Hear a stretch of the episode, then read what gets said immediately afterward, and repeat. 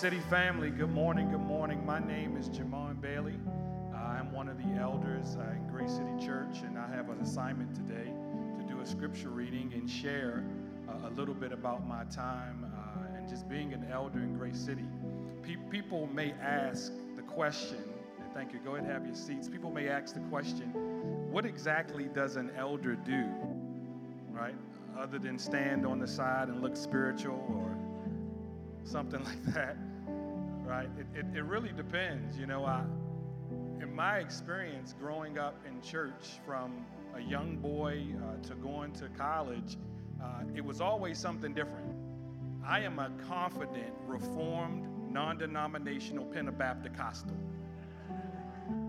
Right? And, and, and some of you may be the same, you know, from the experiences that you've had in church uh, and your understanding of the scripture, uh, it's varied, right? But we are all in one community growing together because that's how God designs it. That's how God wants it. Each of the apostles were all different, right? I remember when uh, I first came to Grace City and uh, I just left the pastorate in New Jersey. I was associate pastor there and I was coming here. Uh, we got moved because of my job and I didn't want to leave because I felt like I was going to have to start all over again. Any, any of you understand what that means? You go to a church, you got to start all over, you got to make new friends, um, you, you want to use your gifts, and you got to figure out a way to do it all over again. Uh, and I was reluctant to leave because of that reason. But my mentor shared with me, he told me, he said, God will redeem the time as you obey him. So I went in obedience. When I got down here and I talked with Bob and Corey, me, they, we had lunch together. It's an interesting story.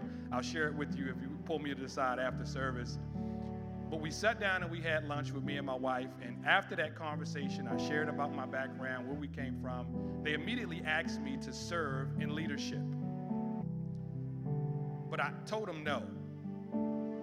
I said, let me wait. Give me about a year to understand the mission of this church the vision and where we're going, and let me start to just serve. Let me go through the process and start all over. And if at that after that year, the people in the church see me as a leader and you still want me to do it, then I'll serve. Right? Because it wasn't about, I was concerned about having to go somewhere and be back in a position.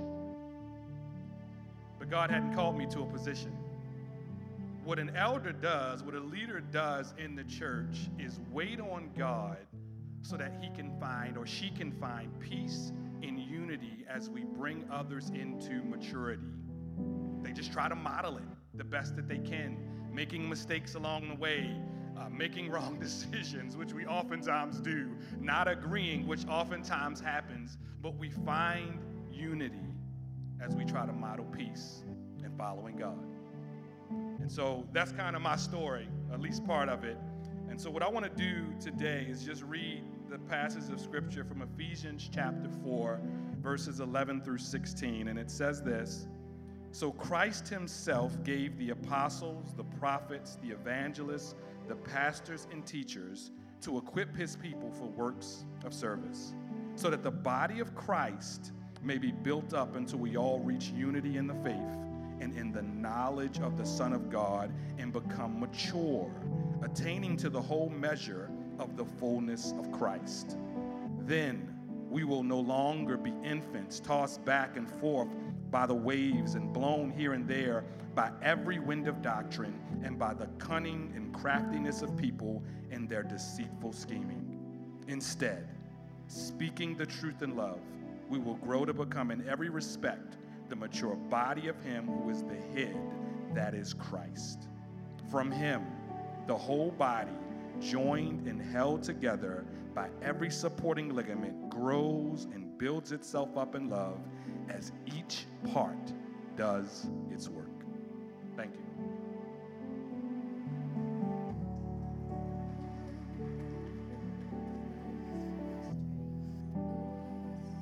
Let us pray. Our Father and our God, we thank you for the privilege and honor to serve your people, your body, your church. Now, God, You are the potter, we are the clay. Mold us, shape us, make us, break us to what you need us to be for this experience. Holy Ghost, we give you full authority. Minister through our minds, speak with our tongues, love with our hearts. In Jesus' name we pray. And all God's children say, Amen. Amen. Thanks, Jamon. Thanks, Corey. Thanks, Paula and the worship team. You know, I'm overwhelmed with how gifted this church is. So let's just hear it for the spirit that fills all these people up. And what an honor it is through all these uh, 12 years, 13 years to pastor with Corey Barnes. He is indeed my pastor. And when I say that, I mean that with all my heart. He's my pastor, even pastor this church. Well, our State of Grace series um, this year, we've preached Grace Anatomy, uh, Grace uh, Autonomy, Grace Audacity. But all of these titles remind me of how perfectly peculiar the church is and ought to be at any point uh, in the history of our world. Because God has chosen his people to carry Jesus. Sorry, my mic is cutting in and out, not sure why. Check the connection real quick. Um, but God has chosen his people to carry on the work of Jesus with divine authority. All of us share in that authority. So this week we finish our State of Grace series centered in the great text that Jamon just read of Ephesians 4, working from the title Grace Authority. Now, listen, Grace City, church is not easy.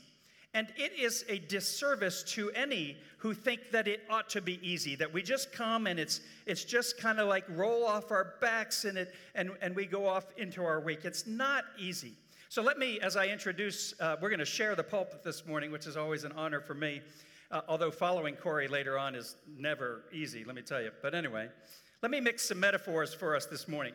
Many would prefer church to be uh, to operate on the Goldilocks principle. You know what I mean? Um, where things are kind of just right, in the middle. For a church, one might assume that you want to minimize the number of unhappy members, so you ought to play in the middle of all the different things that can divide us. And indeed, some come to Grace City, or some leave Grace City, or any church, because we're too much of something or too little of something. Many people don't care at all, but some people care a lot. And but seeking the Goldilocks just right middle is, is a trap for the church. While it might diminish criticism, it maximizes apathy. The middle becomes lukewarm, and Jesus warns us about this in Revelation about the church. The gospel cannot be subject to the Goldilocks principle. Think of it, I told you I was going to mix metaphors. Think of it like a ski slope instead, even if you've never skied, and believe me, I am not a skier, but think of it like a ski slope. Ski slopes, Scott, are marked by difficulty. There's the green circle that denotes the easiest slope. There's the, that's the one that'll get you to the bottom the fastest with the least amount of risk and the least amount of drama. So, why would anyone choose to ski a different one? Well, there's a blue one in the middle, the intermediate. That's the middle. It seems like, well, that would be reasonable, right? That, that some kind of mix of things. Why then would anyone choose to ski the difficult black diamond slope? instead, right? But veteran skiers, grown up skiers, mature skiers would ask the question quite differently Why wouldn't you ski the Black Diamond? Because the point of skiing is not to get to the bottom, the point is the run you have along the way. I wonder why this idea is so hard for us to embrace in the church. Why do we see that our responsibilities and growth is more of a burden than an adventure that God has set before us?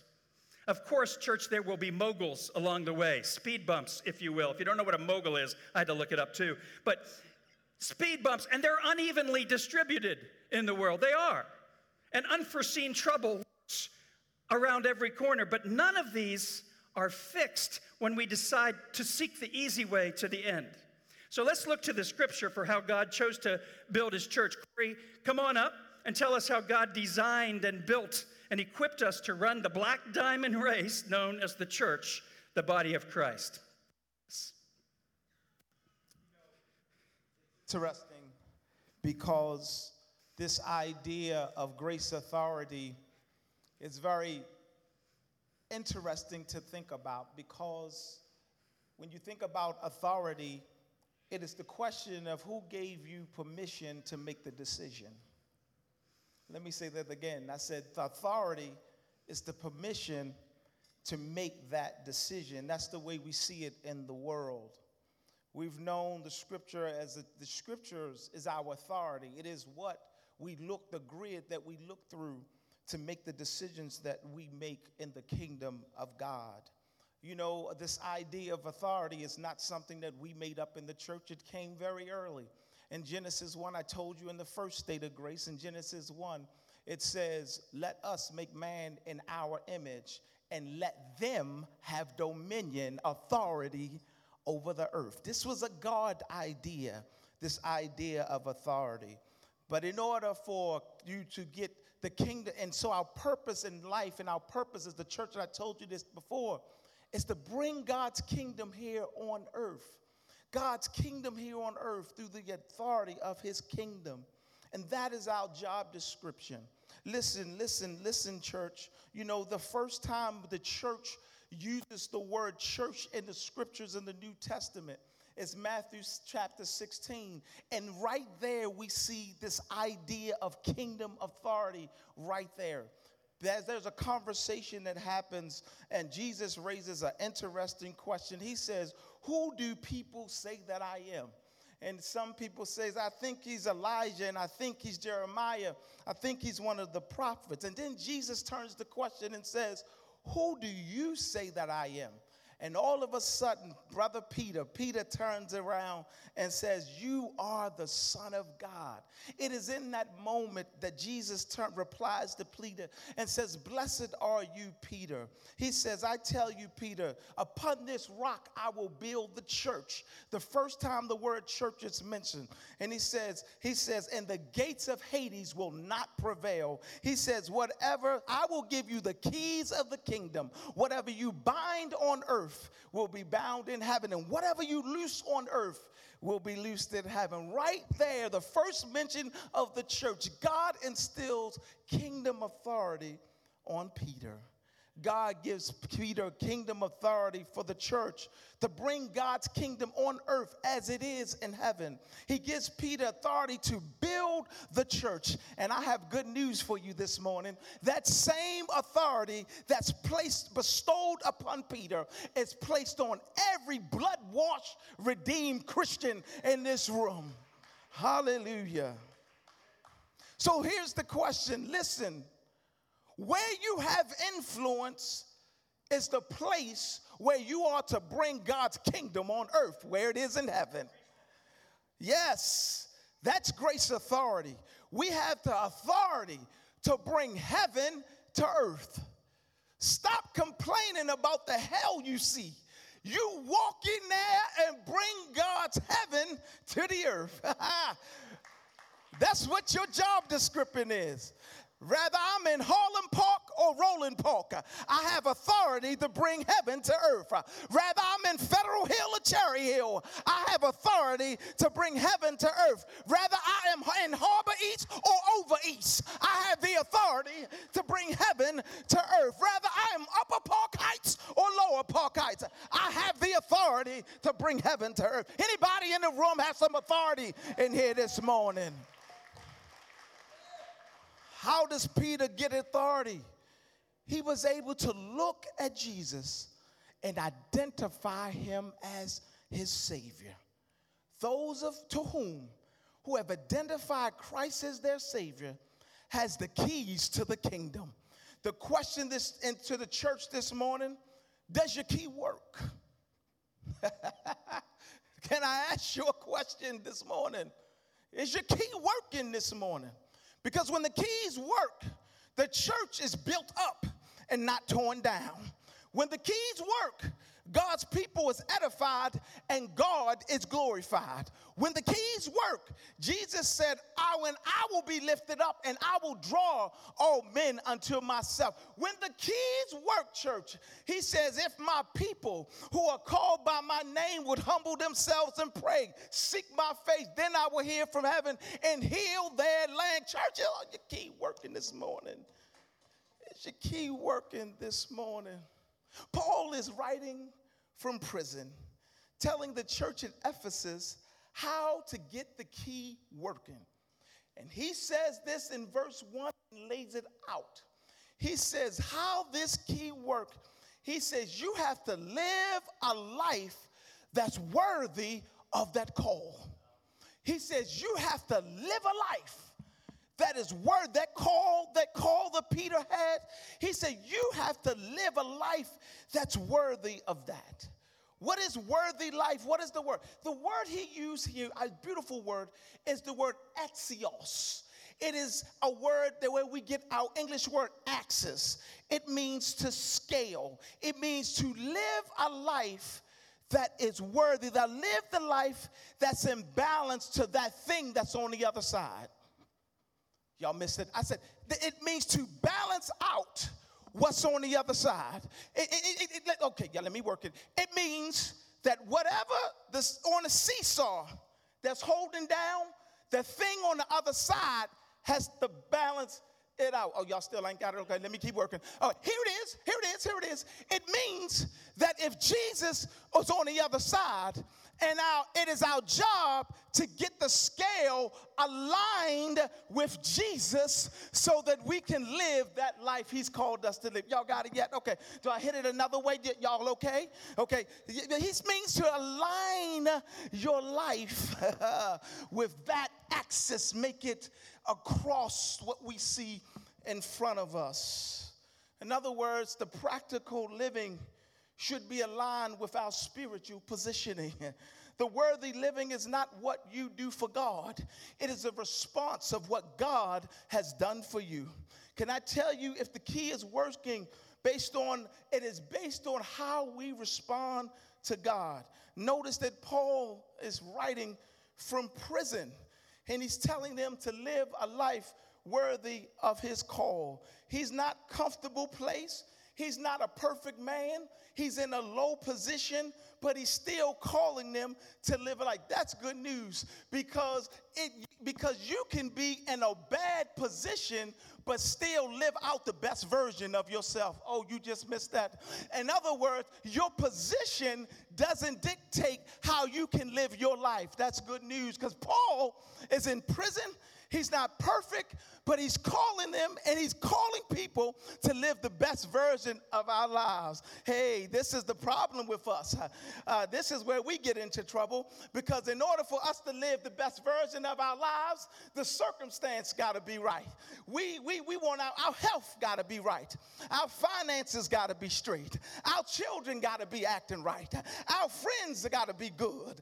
Our marriage is intact. But Paul says, no, no, no, no, no. When all that is failing, he says we can still live a life that's worthy to that call because of what's on the other side. It's not predicated on the on the or what's on, on your condition. It's predicated on Jesus Christ sitting on the throne. In other words, anybody can live a life based on the circumstances and physical, but we have to, our lives must live, we must live this life based on Jesus Christ. And so he says the church is called, I call the church to be, to grow up, as Bob talked about, as Bob will talk about. He says, as a prisoner of the Lord, I urge you to live a life of the calling you've received. Watch this. Be completely humble, be patient with one another, love, make every effort to keep the unity of the Spirit through the bond of peace. He calls them to live up to their calling, character, and the cause of Christ. Paul is looking at three things there's a calling, there's a character, and there's the call of Christ. The calling is the gift of grace that you receive. The character described here is humility, gentleness, and bearing one another. And the cause in which Jamon talked about is our unity and the faith. Paul brings the call, the character together when he says these words in Philippians 2. He says, In your relationship with one another, have the same mindset in Christ, who, being the very nature of God, did not consider equality with God something to be used to its own advantage. Rather, he made himself nothing by taking on the very nature of a servant, being made in human likeness, being found in the appearance of a man. He humbled himself by becoming obedient, even obedient to a cross. We then say, then how? So there's four things that we're going to talk about today. We're going to talk about grace and grace how this grace works this morning.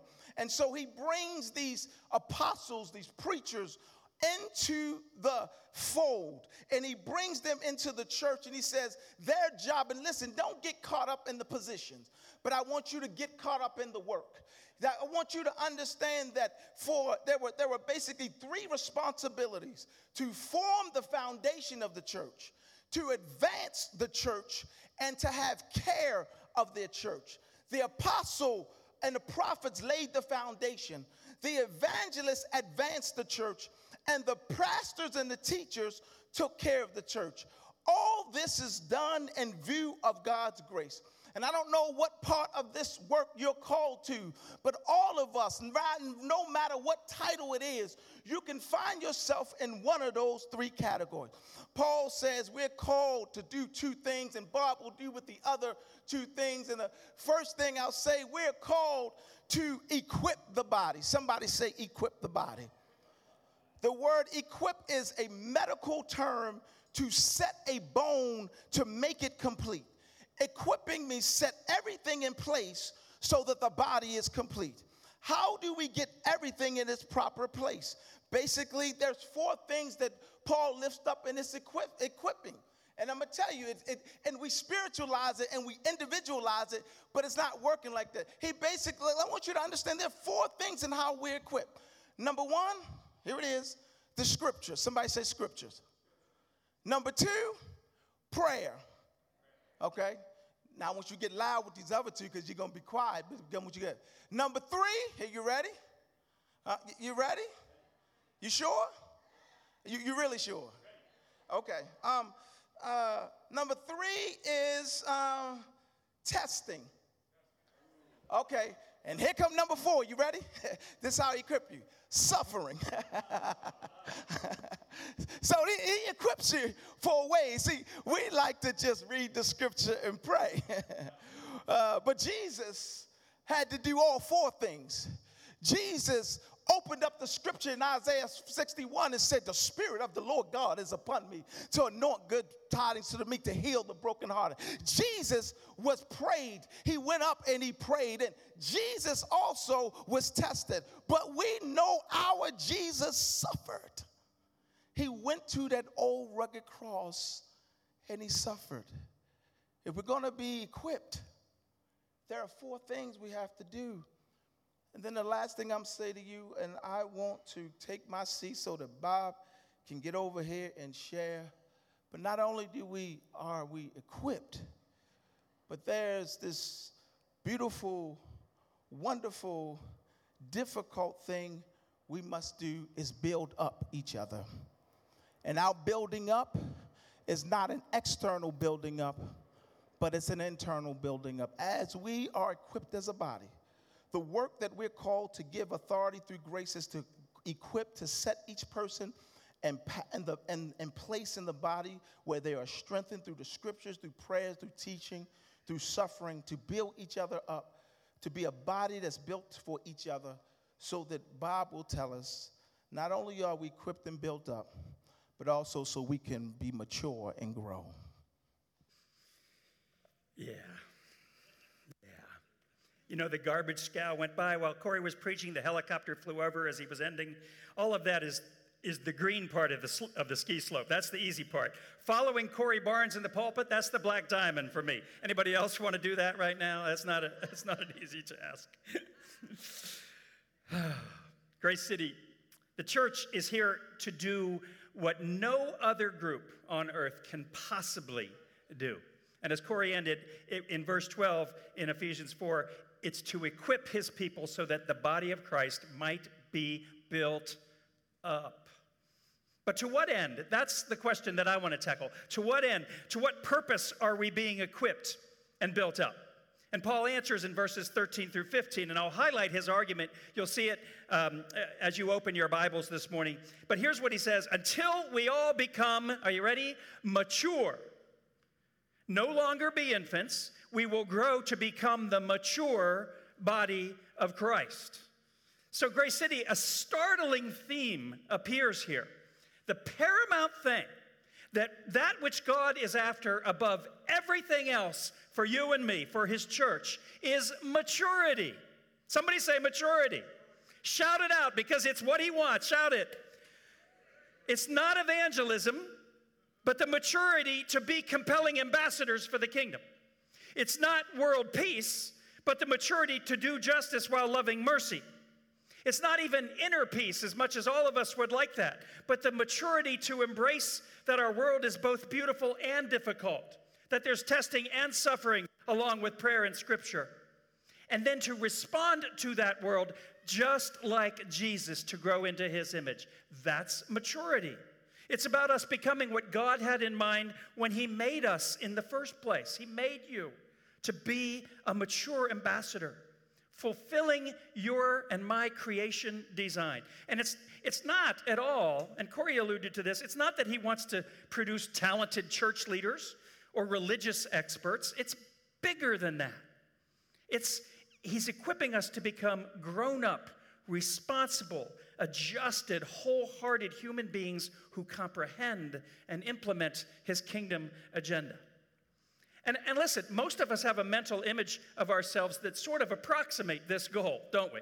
You look at yourself and we tend to think of ourselves as, as mature, as grown up. But I want to tell you, both as a pastor and a psychotherapist, we're a little bit off target in how we think about maturity. We are. I am. Why? Because it's we tend to carry around the wrong measuring stick. We measure ourselves in the wrong way, according to Paul in Ephesians. We tend to hold on to the reference of the world, which teaches us to measure ourselves by one another. And we can always manipulate that measuring stick, right? It's always within our grasp to do that. And we err in, in, very, in, in two very different directions, but they mirror each other, Marjorie. They're, they're sort of the same thing in opposite directions. Because when we compare ourselves to the world of others, the self confident among us will say, Well, at least I'm not like so and so. And we come out on top. And the self loathing among us will say, well, everyone is better than me, everyone has it better than me, and we come out on the bottom. Neither of these positions is correct because we're using the wrong measuring stick. Twice in our text, Paul defines the only authentic measure in the universe for maturity. Look at it. Look at it in verse 13. We become mature attaining, when we are attaining to the measure of the fullness of Christ. And then in verse 15, we will grow to become the mature body of Him who is the head, that is Christ. Jesus Christ is our measuring stick. Wow. It's about Jesus. Not, but, but think, don't think of it as Jesus, the miracle worker, or Jesus, the incomparable teacher. It's Jesus Christ, the man the Son of God, the Son of Man, who sets the standard for godly maturity that God would have us grow into. He is the one whom God measures us by, and the one whom we ourselves are to measure ourselves by. And I know what you're thinking, Grace City. At this point, you're thinking, well, if He's the standard, I give up. Amen? That's a hopeless cause, right? But I have good news for you also this morning, just to go with your good news, Corey Barnes. The heart of the gospel is this everyone, every one of us gets to grow and change in Jesus Christ, individuals and churches. And Paul says it takes the church. It takes the church to accomplish that in the body of Christ. So before you give up Grace City, you need to grasp two related ideas from this text. Notice the process by which maturity comes. First, it's this it is an all out run, it is a difficult black diamond, it is a marathon, and it takes practice. Growth, it's growth over time, and it begins and ends with Jesus. Let me show it to you in verse 16. From him, from him, the whole body grows and builds itself up in love as each part does its work. So, Jesus is both the source and the goal of our growth over time. He's the source and the goal. And the second thing, just like human development, spiritual development, spiritual growth is discernible in stages. Did you know that? People have done lots of work in this. So you're not, you cannot say anymore. You know, have, have you ever talked to a little little um, child who says, I'm going to be all grown up tomorrow. And you can't say that about your spiritual growth any more than a child can say that about their human growth. We don't grow like that, church. But we can make sure, here's what we have control of in this we can make sure that the factors and attitudes that promote growth are present in our lives and in our environment. And we can avoid the attitudes that stunt our growth. Look at verse 14. We'll go back to that. There we will no longer be infants. You see where he's going? blown here and there by every wind of teaching and doctrine and the craftiness of people. What does Paul mean, tossed to and fro and carried about by every wind of doctrine? Well, remember, the scripture exhorts us to be childlike, not childish. Do you get the difference? Childlike is that approach to, to God, to Jesus, that says, I'm all in. I, you got me, I got you, I'm in with you, like a child does with a parent. Childish is the opposite. The scripture exhorts us to be childlike, not childlike, childish, but church, it's our childish tendencies that get us in trouble in our growth. Grace City, there are fads and trends in religious life that stunt our growth. For instance, I find often that followers of Christ, me too, are continually promoting some thrilling new book or new video series that seems to have all the answers to all of our spiritual problems. Right? Shimon, Shimon is just laughing over there. but here's, here's where we err. We, t- we forget to talk about the Bible that way. We kind of shove it to the side in the face of the new thing. And, church, what we're about to sing, that, that scripture is the living word. My voice just cracked on that one. It's the most complex, exciting, and in the end, it's the book that delivers growth for understanding and application. And it is complex, don't forget. And the mature follower of Christ will, will do what Corey preached here. It will, the, the mature follower of Christ always approaches the scriptures with humility from the whole range of human experience. And there are spiritual hobbies too, right, Jamon? There are, there are hobbies. Prophecy can become a trend. I see it ebb and flow through the church through all my years. Spiritual practices are often a convoluted, concocted system that promises something it can never deliver in the long term, and then some other whim or practice in Christian life replaces it, and we're on to that. We make a huge deal of these in their season, and we shift from one thing to another, and we switch churches over it, and we switch uh, uh, fealty over it, we switch small groups over it, we shift around, constantly changing. And Paul says that's the mark of childishness. Don't get blown to and fro. You see it in service as well. We preached about service last week. We take on a task in the church or in the community in service, and we assume it and take it on with enthusiasm, but then interest wanes and times get tough and other options in our life appear, and we get all crazed about that. And before you know it, we don't show up for what we committed to. And Paul says that's the mark of childishness. Paul does say faithfulness, dependability, responsibility are the mark of maturity, the marks of maturity in all of us. And our growth will flourish under those marks. Okay, let me unpack one more idea before I bring Corey up to close this. In verse 16, take a look. And Corey, this takes us back to, to your opening. Paul says this From the whole body, joined and held together by every supporting ligament, grows and builds itself up in love as each part does its work. So the Apostle Paul invents a compound word. I love Paul inventing words. I love to invent words. I did that a, a, couple of weeks ago in here. But Paul invents a compound word here, which we only see one other time when he writes it in Ephesians chapter 2. He takes a word that means a joint, that is, two things that are put together. He adds the word with, and we translate, uh, um, that puts two things, it has the word with, and we translate it joined and held together. One word with four words of our own, joined and held together. With these, he then links a third word regarding God's choosing. So here we have God's choice, Corey, for the ongoing authority of the church. He puts you and me, he puts you sitting there right now, he puts you and me in the very place he wants you to be. Among the cohort he wants you to be with. Because you need them, and they need you, and I need you, and you need me, and you need Corey. It's no mistake church, that you're in this community. If you're new here because you've come to school here in Baltimore, it's no mistake that you're here. We need each other to accomplish this work of reconciliation. What does his work look like? This is the last thing. Listen, our happiness, church, our peace is all mixed up with each other's happiness. Our peace is all mixed up with each other's peace. We're in this together. But our own happiness, our own peace can never be complete until we find some way of sharing it with people who, because of the way things are now in their lives, who have little happiness and no peace. This is the work He has set before the church and each one of us. Starting next week, we're going to uh, begin a series called One Another, which is uh, going to be seven weeks on that second part of our mission statement reconciling one, uh, among one another. And we're going to take the statements of one another and unpack them because this is where God has led us in His gospel peace.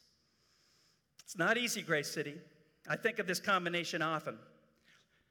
Life is so beautiful, and life is so hard. Can you take those both on? Holding both is a spiritual mark of maturity. In the midst of that duality, we ask, What does God want from us, Corey? Come on up. And here it is He wants us to grow up in Christ toward divine maturity that changes us and sustains us for kingdom purpose. And I am so glad to be growing up with all of you. I'd, I'd be no other place. Thank you, Grace City. Come on up. Close. As the worship team comes, it's just simple. Paul lifts up four words that I think is so critical to our message. He calls us to equip, to build up, to mature, and to grow. That's our call, Grace City. That's why we do church. But here's the complicated, it's so complicated in the Greek. I'm so glad uh, Bob translated it for you. that it's this idea of this joint that really doesn't fit together, coming together, fitting together, only the way it can fit together, only how God can put it together, so that we can all be and move this work forward. It's so weird. And here it is. Let me put it to you in another way we would have never met each other or ran across each other's lives had it not been for the Spirit of God. There's no way in the world I would have met Scott McLean, Alan, Judy. Our experiences didn't cross. Only the Spirit of God could draw us together. And if and here it is if God could bring such a diverse pe- group of people together, how big is the work He's calling this church to do? Wow. Wow.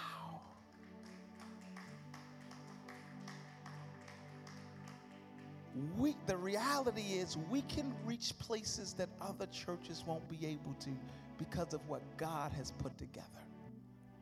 Are we ready to go? Because I am. I'm ready. Let's pray. Father, we thank you so much for the word today. Thank you for my brother, for our lives being raised in Royal, Pennsylvania to West Baltimore, bringing us together, bringing lives together, born in different periods of our history. And you brought us together for this purpose to move your kingdom here forward on earth as it is in heaven. Thank you for choosing us as we prepare to go to your communion table. And we love you in Jesus' name. Amen.